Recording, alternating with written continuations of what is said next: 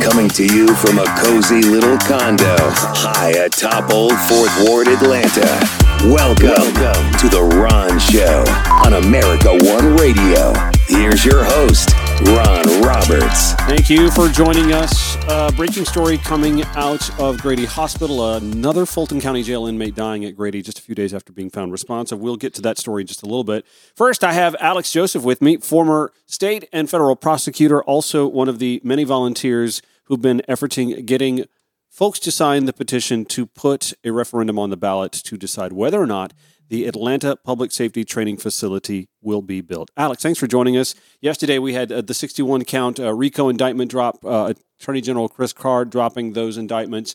And I- I'm pretty sure I know where you're going to sit with this, but I'm seeing a lot of folks who've gone through the 110 page indictment and coming away a bit underwhelmed with, uh, of all things, facts, um, e- even some of the, the way uh, the indictments are written and a uh, sophomoric sort of way. W- what are your thoughts? Right. I mean, I think that this indictment, more than any other document we've seen associated with the Stop Cop City movement, like a legal document, this is clearly a political document. This is a document that Chris Carr wants to use because he wants to run for governor. Mm. So he is clearly less concerned with the evidence he has to build his case than he is with talking about Black Lives Matter, talking about anarchists, talking about um, collective action. And this is really meant to be read and digested by people living across the state who are already inclined to vote for Chris Carr, mm-hmm. but now see him as someone that's taking da- down these like big, dirty, hippie terrorist organization. And on that note, the, the mention of the date, May 25th, 2020, there's a lot of speculation as to why that date is is utilized so heavily uh, as a as a starting point when Cop City wasn't even a known entity at that point in time. I mean, can we draw an inference there that's pretty clear? Um, I think that that's just one of the sort of inconsistencies in the indictment. He also mentions that the training facility is owned by the Atlanta Police Foundation, but of course, we know it's owned by the city of Atlanta and was leased. Um, I just think that he is, in fact, stretching. Uh, the indictment does not contain a lot of truth or a lot of evidence, um, but it is typical of a RICO indictment because the nature of RICO is you're casting a really wide net and you're just sort of seeing what you can catch. So let's talk about some of the indictments. Uh, there are folks who are. Are they being hyperbolic when they talk about the completely legal acts that folks were doing uh, in the realm of activism that now seem to be targeted for criminalizing? Right. So, how RICO works, or any sort of large scale conspiracy charges, is RICO was invented to take down complex criminal enterprises. Think the mob, think a drug cartel, organizations like that that maybe exist in multiple countries that are moving millions of dollars. And the idea is that maybe you're not the kingpin, but because you're involved, you sort of are assisting this criminal organization from existing and functioning. So here we have a spectrum of alleged conduct, all the way from uh, you know vandalism and arson, so sort of more severe property crimes are alleged, and then we have money laundering where we get to the bail fund folks who were arrested mm. um, and you know it's alleged that they're sort of funding this organization. And more than the individual acts that are alleged what you have to look at is the picture they're painting. They're going to say it's not about the individuals. It's not about the specific acts. It is that this was a terrorist organization and that is going to sell outside of Metro Atlanta, where the people are not familiar with the facts on the ground. But here in Metro Atlanta, we know that this was a handful of dirty kids, either mm. living in the forest or attending a music festival. Um, we know that this was some like very low level petty property damage. Um, people were arrested for distributing flyers. I mean, these are the types of actions that one, do not amount to terrorism, but two, these are not the acts of a complex, uh, sophisticated criminal enterprise. And when you look specifically at the people arrested as part of the bail fund, they're moving like a few thousand dollars. I think in total, they're alleged to have misappropriated $10,000. And when you look at their receipts, you know, they're reimbursing people for tote bags, for COVID tests, for Uber rides, mm. all the sorts of expenses you would expect to see from a bail fund. And that being said, listen, the general public, we all saw burned police vehicles. We all saw vandalism uh, in the streets of downtown Atlanta as a result of protests. I mean, it's it's kind of hard not to say, well, we do see evidence of some sort of violent activity, so we're just going to lump it all in together. Is that kind of what is is, is is that helping to accomplish that goal for the attorney general and those who are kind of portraying the Stop Cop City movement as just being a terrorist organization? Right. I mean, the the Chris Carr, the attorney general, I almost called him Governor Carr. Chris Carr wants to run for governor, right. and he has two real options here. And what I want to make clear for your listeners is he could have charged these people with crimes like arson or possession of stolen property, sort of like a collection of random charges. Or right. he could have done what he did, which is choose to go after a RICO indictment, this huge 100 page indictment where he is selling a story. And that story is that this is a complex, sophisticated terrorist organization. And the evidence doesn't support that, but a little bit in order to win here, all Chris Carr needs to do is have a few of the people that he's indicted, and he's indicted over 60, a few of the people he indicted plead guilty to a terrorist charge, and then gets to point to them and he calls them terrorists. Mm. And I believe, unfortunately, even though the evidence isn't there, he is going to get to do that. He is going to win because right now the hammer of the state is coming down on all of these people. And we know that the state almost always wins. What can we read from the fact that it, it, it appears that these indictments stem from the same grand jury that le- uh, levied indictments against uh, former President Donald Trump? I think that we, the thing that we can really confer or the really um, understand is that RICO is becoming a political tool in this country for better or worse. And I think that Chris Carr has really weakened Fani Willis's case against former President Donald Trump because that case, which may have evidence, which may carry water, maybe President Trump does, in fact, deserve to go to prison mm-hmm. for what he did, which is attempting to interfere in an election, is now significantly weakened by the fact that Chris Carr has shown one, how politically motivated these types of charges can be, two, how weak RICO is as a tool, because again, it casts a really wide net and a little bit, you know, catches big fish and small fish. Wow. And then also, you are going to see Democrats and progressive people in Georgia, people that would have perhaps supported Fani Willis and her attempt to pursue criminal charges against Trump, you're going to see them come out against RICO as a tool, maybe more so than they were before because of how it's being used as a hammer in this case. And so I do think that this is sort of dueling ideologies, Democrats versus Republicans, um, happening right here in Georgia, and they're both sort of using RICO as the you know playground or as the stage for larger political battles. See, I find that pretty interesting uh, myself. And we're speaking with a former state federal prosecutor, Alex Joseph, joining us on the Ron Show to talk about the uh, Cop City RICO indictments that came down yesterday the use of RICO by Fani Willis uh, against uh, local drug gangs, uh, gang gang culture in in general in the city of Atlanta had one effect, and then turning RICO and using it for Donald Trump sort of, temp, you know, sort of, uh, you know, tempered the the anger on the use of RICO with the, the the the folks on the left, and now you've got the use of RICO by Attorney General Chris Carr, the same grand jury even to now come back and go after what folks will call, you know, extreme leftists or radicals or terrorists. I, I, I, I just I, I'm glad you mentioned that. Uh, it's it's sort of an, an odd batch of misdirection uh, on his part, and I never really thought about that before. But uh, how it could impact Fani Willis's case against Donald Trump.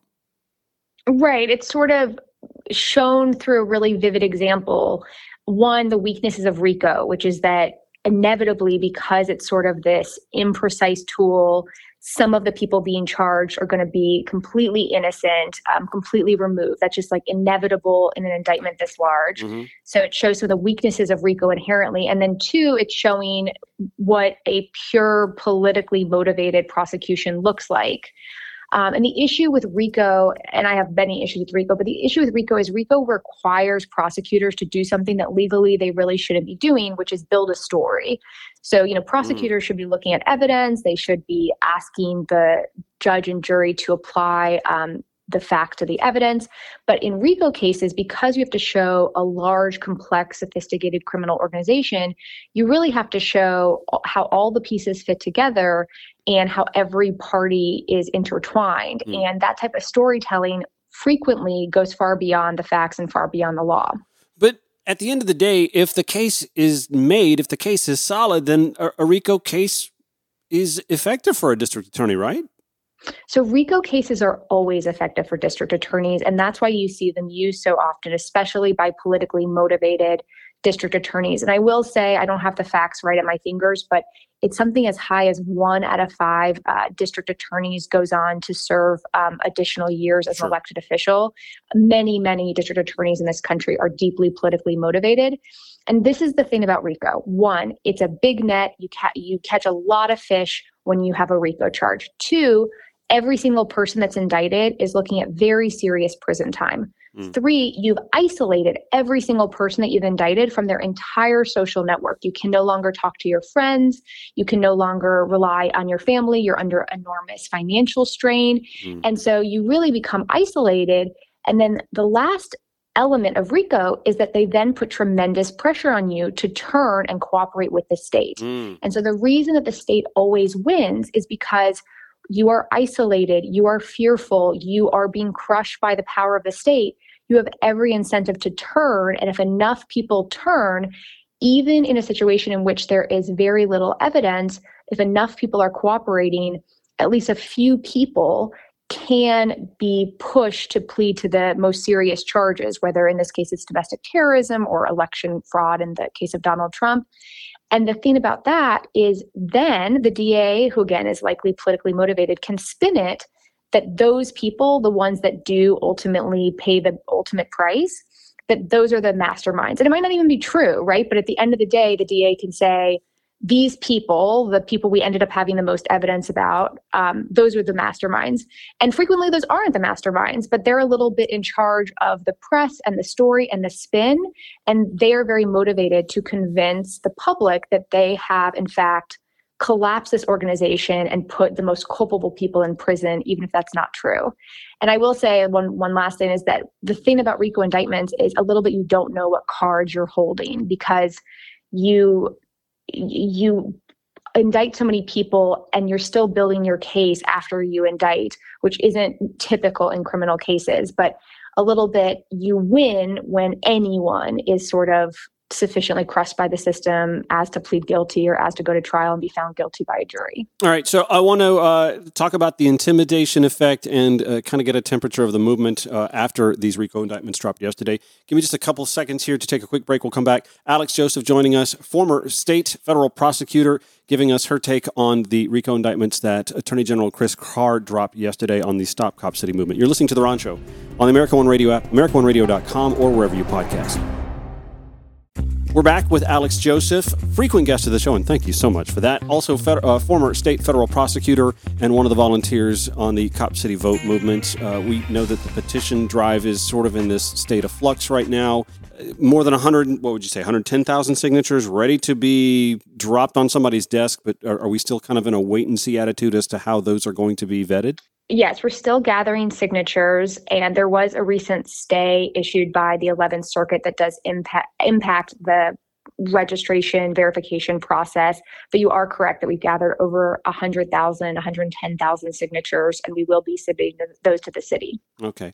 What is the impact of Chris Carr's indictments yesterday? Uh, this feels a little bit like an intimidation like measure. Does this create some pause in those in the movement? Does it make some folks a little more leery to, to donate or volunteer their time? I think that I want to be clear. I've been in the types of rooms where large indictments like this, indictments that have um, political pressure, indictments that have press scrutiny, public scrutiny are written and discussed. So mm. I want to be clear that this is a process that I'm sure Chris Carr has been working on this for months and months. And I, so I don't want to overstate um, the fact that he is that this has been in the works for months. Hmm. However, mm. I do think it is not an accident that this was rele- that the indictment was dropped and the press conference was had the very week the construction was supposed to start back up on the Cop City facility, the, the Atlanta Public Training Safety Center, whatever they're calling it mm-hmm. now. Mm-hmm. And I think that Chris Carr is aware of the fact that there is a referendum effort in Atlanta to stop Cop City and that over 100,000 people have signed the petition to put it on the ballot. Oh, sure. And I do think that part of this was a reminder that you know this is not a mainstream movement. That's or that's what chris carr wants to say. This isn't a mainstream movement. This isn't something that's palatable. This isn't something that like a couch potato like me would get involved in. And so now is the time to remind people that this is a terrorist organization. Um, i also saw a really relevant tweet from a public defender who was like i have clients who have been sitting in jail for over two years who haven't been indicted. Why did this case get indicted so quickly? And it got indicted so quickly because Chris Carr wants to run for governor and he needs these very, very specific headlines on a very specific time frame. So I just want to highlight the fact that there are several external factors that are contributing to this indictment dropping. And one is to paint the movement like terrorists, two is to further his political career. And I do think, whether it's intended or unintended consequence, it is chilling people's um, desire or willingness to participate in the movement because there's a genuine fear that mm-hmm. you will be caught up in the giant net that is RICO.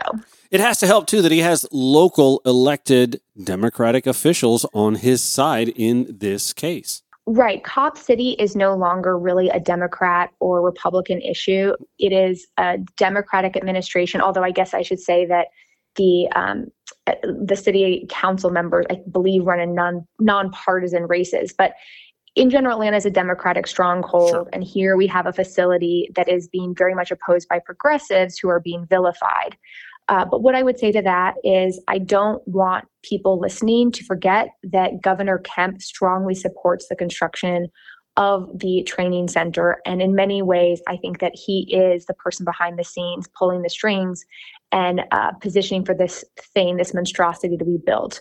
Um, and I will say that, you know, I am a frequent guest on this show. And since I last appeared, uh, Dunwoody has announced that they're building their own police training center. Henry County has announced that they're building their own training center.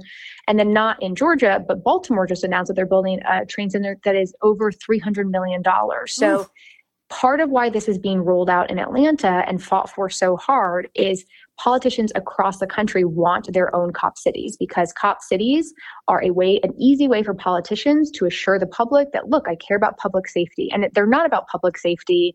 Frankly i think they're much more about municipal bonds um, but if they can have it built in democratic Atlanta, if they can have it built in a place with a black mayor and a black city council, then they think they can roll it out anywhere. And so the fact that Atlanta is a democratic stronghold is essential to their strategy. But doesn't the fact that Dunwoody, or did you mention, was it Henry County, doesn't that actually fly in the face of the argument that they were having this facility built here uh, in DeKalb County in the first place? That we were going to have other municipalities, nearby municipalities, who were going to be able to use it as well?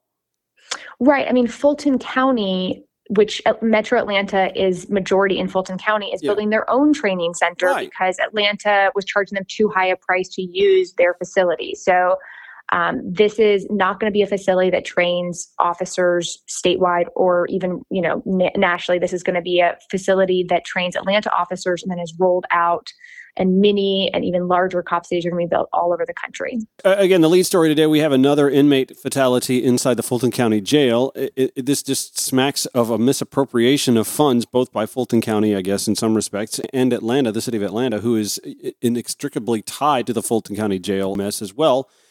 There's a lot of money going to this public safety training facility in DeKalb County that could be allocated elsewhere and be saving lives, wouldn't you think? Right. So Atlanta is one of the most surveilled cities in the country, if not the world. One in 13 adults in Georgia is under some sort of state supervision. So in prison, in jail, under parole supervision, under probation supervision. One in 13 adults. Mm. If that type of police state worked, surveillance, uh, putting people in prison worked, Atlanta would be the safest country or safest city in the world. We know that it doesn't work and we have to look for alternatives, but we are very determined in Atlanta to invest in policing. And I will say that Atlanta police get over 40% of our budget. And we know it doesn't work, but we just continue to make the same mistake over and over again.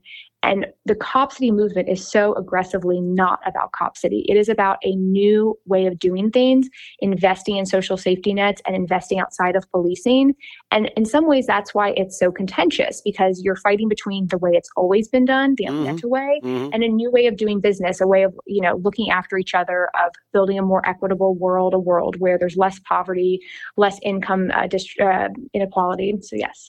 Yeah, this, this fight feels a, a bit of a microcosm of sorts, although, as you mentioned before, it's it's growing. It's Dunwoody, it's Henry County, it's Baltimore, it's uh, you know many other cities and counties across the country who are who are fighting this battle as well to find different ways to combat crime. Heaven forbid we invest in people and in educations and job opportunities, et cetera, and so on. Mental health, even, which we know is uh, you know crucial in in dealing with those who are incarcerated. Some two thirds uh, from uh, a guest we had last week, but uh, that's another story for another day. Alex Joseph, uh, former state federal prosecutor, thank you for joining us on the Ron Show and discussing uh, the RICO cases and what's latest in the movement.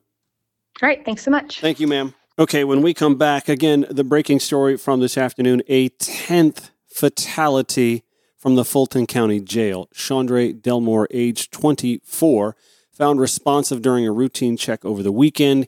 He passed away apparently Sunday at Grady Hospital. We're just finding that out. We'll get to that story when we return here on The Ron Show, the America One Radio app, AmericaOneRadio.com, or wherever you podcast. This, this is The Ron Show on America One Radio. Joseph Papp at the Atlanta Journal Constitution with the story that we were alluding to at the start of the show today. Another Fulton County inmate has been found, well, found unresponsive days ago in the Fulton County Jail. He apparently died uh, days after being found unresponsive, and we're just now finding that out. Uh, the story reads A Fulton County inmate died Sunday at Grady Memorial Hospital. It is Wednesday afternoon, y'all. Died Sunday at Grady Memorial Hospital days after being found unresponsive in his cell. 10 inmates in the custody of the Fulton County Sheriff's Office have died this year, and six in the past five weeks.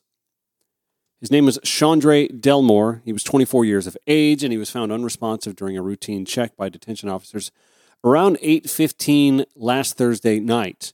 Uh, jail staff performed life-saving measures until medical staff arrived. According to the sheriff's office, he was taken to Grady, where he remained unresponsive and eventually passed on Sunday. Uh, Chandre Delmore had been arrested in April.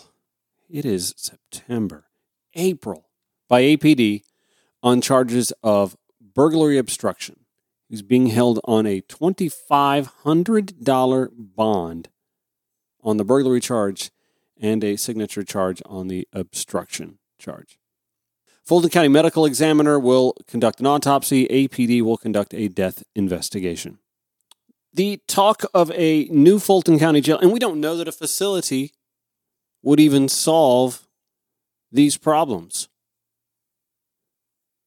I mean, it just has to be said. It has to be noted. We don't know that a new facility would solve, undo 10 casualties this calendar year so far if it were available. But the cost of a new Fulton County jail facility, 1.6 billion to 2 billion dollars. I'm going to play around with some math a little bit here, okay? Just just hang with me here. The city's population, uh, according to 2021 data, 496,461. 21.6% of that population lives in poverty. That would be around 107,227 Atlanta residents. If you split, if you split that $2 billion amongst just those who are deemed to be living in poverty in the city of Atlanta, just split that 2 billion amongst 107,227 people.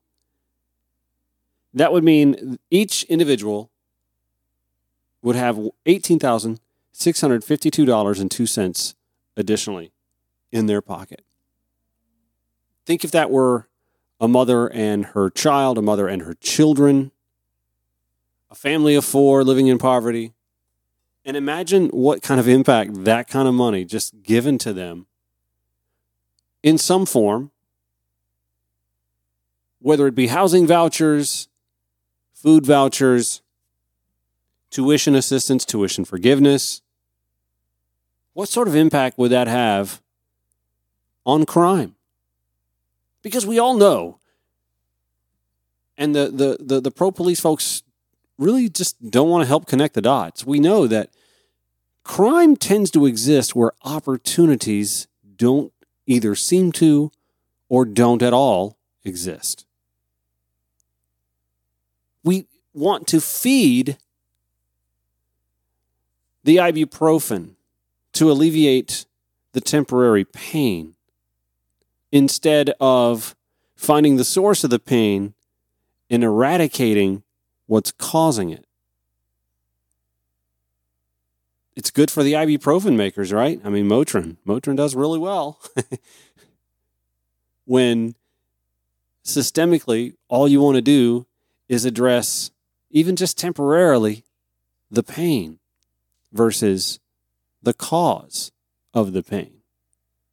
Now, I am not at all suggesting, by the way, that we just say, all right, instead of a new Fulton County jail, we take that $2 billion and split it amongst those who are living at or below the poverty line in the city of Atlanta. I'm not saying that at all.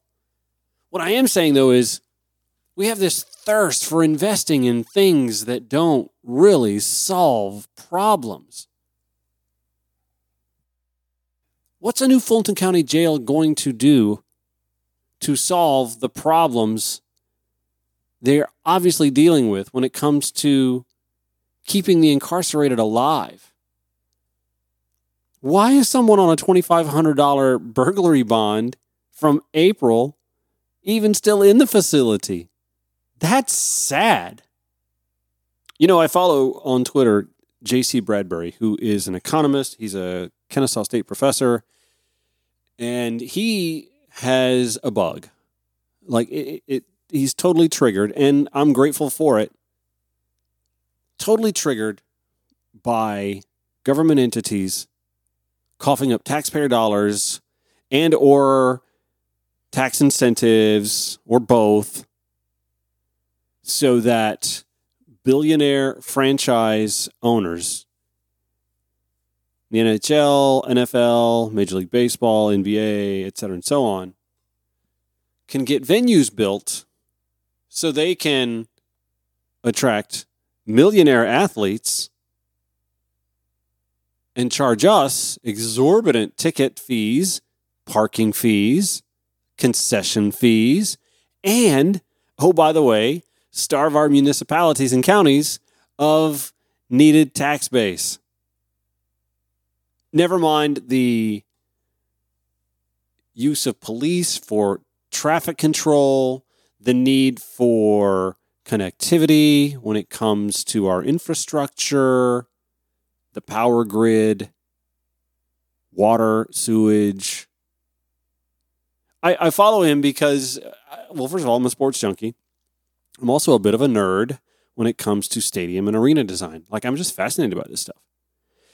But I'm also kind of blown away at how much money gets spent on these things so that billionaires who have plenty of money and their franchises who make plenty of money in leagues that make way plenty money instead of investing into these venues look to municipalities counties and states even to have these venues built and or updated so that they can keep pace with the other billionaires in their little consortium league. And while I understand the need for modern jail facilities, I really do. And I don't know how this would have prevented any of the 10 deaths inside the Fulton County Jail. I'm just kind of fascinated that we're willing to throw gobs of money. I mean, we're we're thinking 1.62 billion dollars. Mercedes-Benz Stadium cost about that. And there was a little political pushback on that, not much. And remember, we had a perfectly fine dome stadium right next door to it before we imploded it. Could it have used some updating? I mean, sure, again, to air quote, keep pace with the other billionaires. The Georgia Dome was a nice facility. If we'd have boxed it up and sent it to New Orleans, they'd have gladly accepted it. And don't get me wrong, I like Mercedes Benz Stadium. I like SoFi Stadium in LA better. I like the one in Minneapolis better. I just think they're nicer designs. The one Tennessee's going to get, by the way, on the back of taxpayer dollars. That looks really nice too. I like Mercedes Benz Stadium. I just don't like that hundreds of millions of city dollars went to it. When we have schools that are struggling, we have streets that can barely be kept drivable. we have homeless folks all over the city who need care, mental wellness, physical wellness, rehabilitation. Fulton County needs a new jail. Okay, I get it. 1.6 billion, 2 billion, I get that. What what what we have now is obviously not good enough. And again, I don't know that a new facility prevents these deaths. How many or any? But I know that we we tend to misallocate our resources and I don't understand why we the people don't understand that those resources are being misallocated. At the federal level, we spend so much more than the rest of the world combined for our military. And most of the rest of the world would consider themselves allies of ours, and we consider allies of theirs. So, who, who are we spending this for and what on? You come to the state and the local level. We're going to spend, what was it, 40% of our budget? in the city on police. And in Fulton County now, we want to spend 17 million for a police training facility, and now we need a 1.6 to 2 billion dollar Fulton County jail. The city wants to build a 90 to 120 million dollar public training facility as well outside the county and outside the city limits, but that's another. We're spending all this money on all these things that aren't really solving anything. But when you start to push back on this notion that we got to spend this money on these things, and you start to get some traction, referendums, ballot initiatives, the system, those who continue to perpetuate this misallocation of resources, well, they work their asses off to deny you the opportunity to actually vote on said misallocation. They want you to vote by proxy to put someone else or themselves in the seat, knowing full well that once that person is in the seat, or enough people who are in those seats can be, will be manipulated by a perpetuation of a system that continues to misallocate. Attorney Devin Franklin was on Democracy Now! early today, and he actually spoke to the RICO charges. And I want you to hear what he had to say. Uh, as a public defender in Fulton County, I never had a case that this was this large or witnessed a case that was this large. Um, I think that when we look at the number of people that were accused and we look at the allegations that are included in the indictment, what we see are a wide variety of activities that are lawful that are being deemed to be criminal. And um, that includes things such as passing out flyers, right? Um, a really clear example of First Amendment, um, the exercise of First Amendment, First Amendment rights. Um, we see that uh, organizations that were bailing people out for protests um, or conducting business in otherwise lawful manners um, have been deemed to be part of some ominous infrastructure. and it's just not accurate. this is really clearly a political prosecution.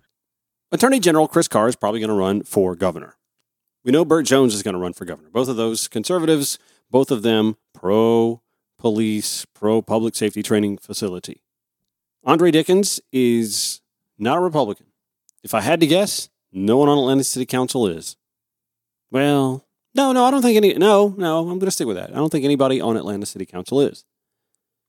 And yet, this very situation is a divide and conquer tactic. And they got some fish reeled in, flopping in the boat, and participating in this division tactic. Because I'm going to tell you, and I think I've said this before, the activists that are working to put Cop City just on the ballot, that the city is doing all it can to keep off the ballot. And why? Those same activists are going to be called upon a year from now to be door knocking for votes for the Democratic Party. What do you think they're going to do when asked? Listen, going to jail shouldn't be fun. It should not be Club Med. It should not be a spa. It should not be what Martha Stewart went to. Or what I'm sure Donald Trump would be cordoned off into were he convicted. It shouldn't be a death sentence, however.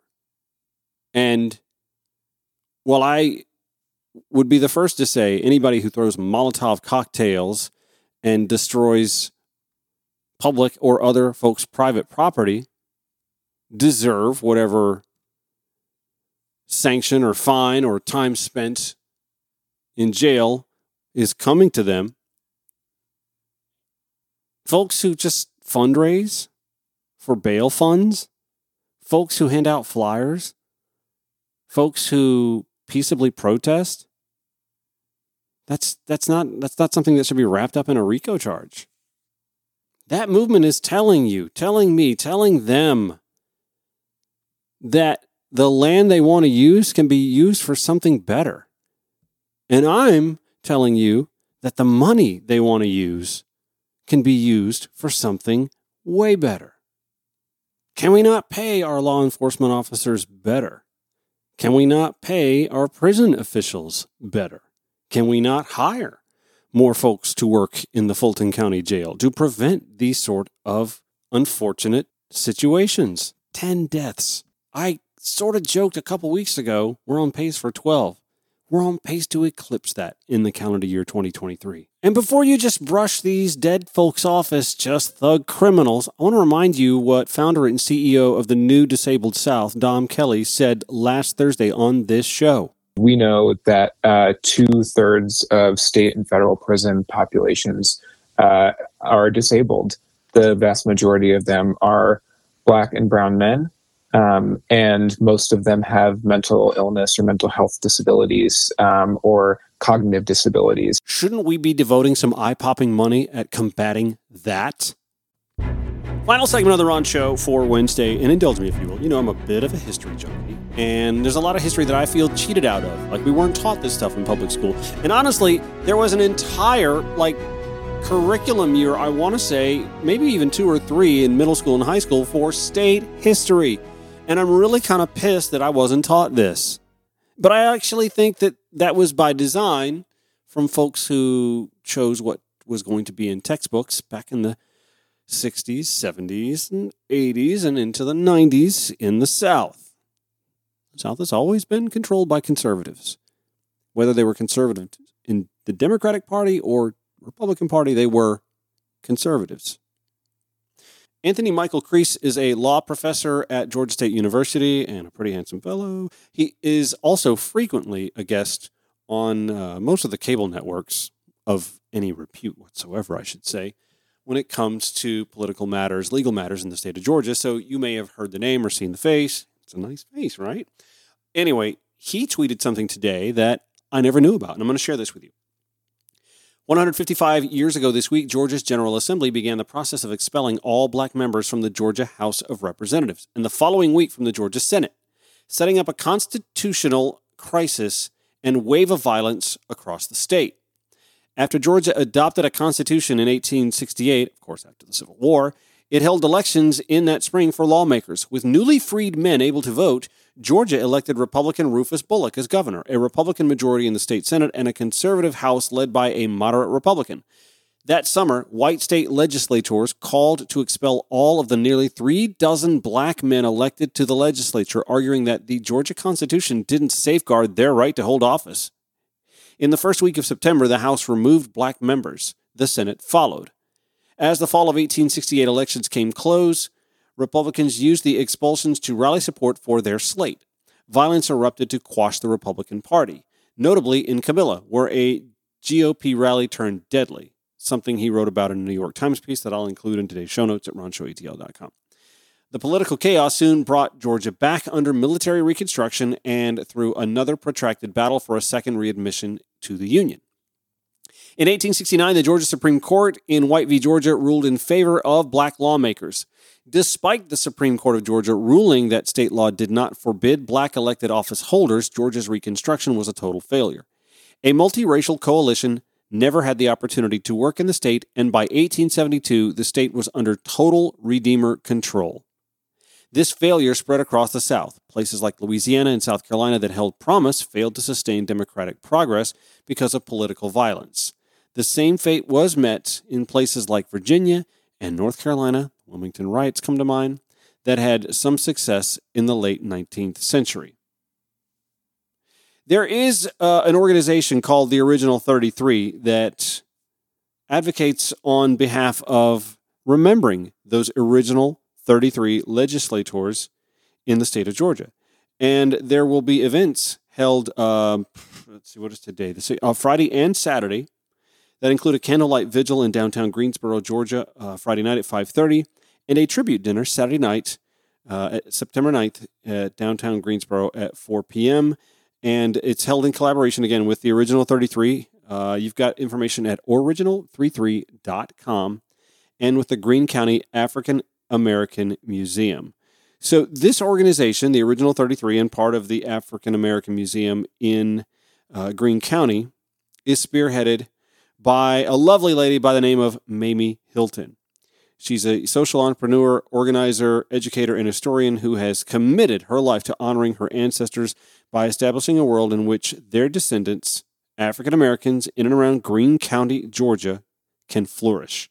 And I'm excited to tell you that she's going to be on the show tomorrow, and I'm sure she's going to be an absolute delight. So, we're going to talk about those events, we're going to talk about the original 33, and we're going to talk about why the hell there's no mention of the original 33 or all that they went through to even be legislators in the state of Georgia just after the Civil War. Why their plight isn't in a Georgia history textbook that I can recall. And bet it's not in one now. It's because of Anthony Michael Kreis tweet, thanks, buddy, that I even did a little digging and found that one of the original 33 served from my home county, Columbia County. Romulus Moore is his name, and I learned a lot about Romulus Moore when I decided to Google him. For example, I read that the future Reverend Romulus Moore was actually a wild young man until 1860 when he met and married Miss Mary Eleanor Horton. Isn't that always the way? A Christian woman. Once married, he changed his ways. Good on him, right? Come to find out that while he actually served in my home county of Columbia County, Columbia County was a lot larger back then and encompassed a good bit, or I believe all of McDuffie County. So he was actually from Dearing, Georgia, which is in McDuffie County. So while he didn't technically represent the county I grew up in, he was, at the time, from Columbia County. Romulus Moore was a pioneer of the civil rights movement and among the leaders of the African Baptist Church that started the Augusta Institute, which became Morehouse College, the Spelman Institute, which became Spelman College, and Atlanta University. Now, students who attend those schools may learn a good bit about Romulus Moore. But I, a public school product of Columbia County's public school system, never once heard the name Romulus Moore. There are, to my knowledge, no streets or buildings that bear his name in Columbia or McDuffie County that I can find. And that's a shame. But there's a John C. Calhoun Expressway that takes you right into downtown Augusta, bisecting the Harrisburg, mostly black community. All right, that'll do it for today. Looking forward to talking with Mamie Hillman tomorrow. First on America One Radio from 5 to 6 p.m., and then afterwards wherever you podcast. You can get more at ronshowatl.com. Have a great Wednesday. We'll see you Thursday.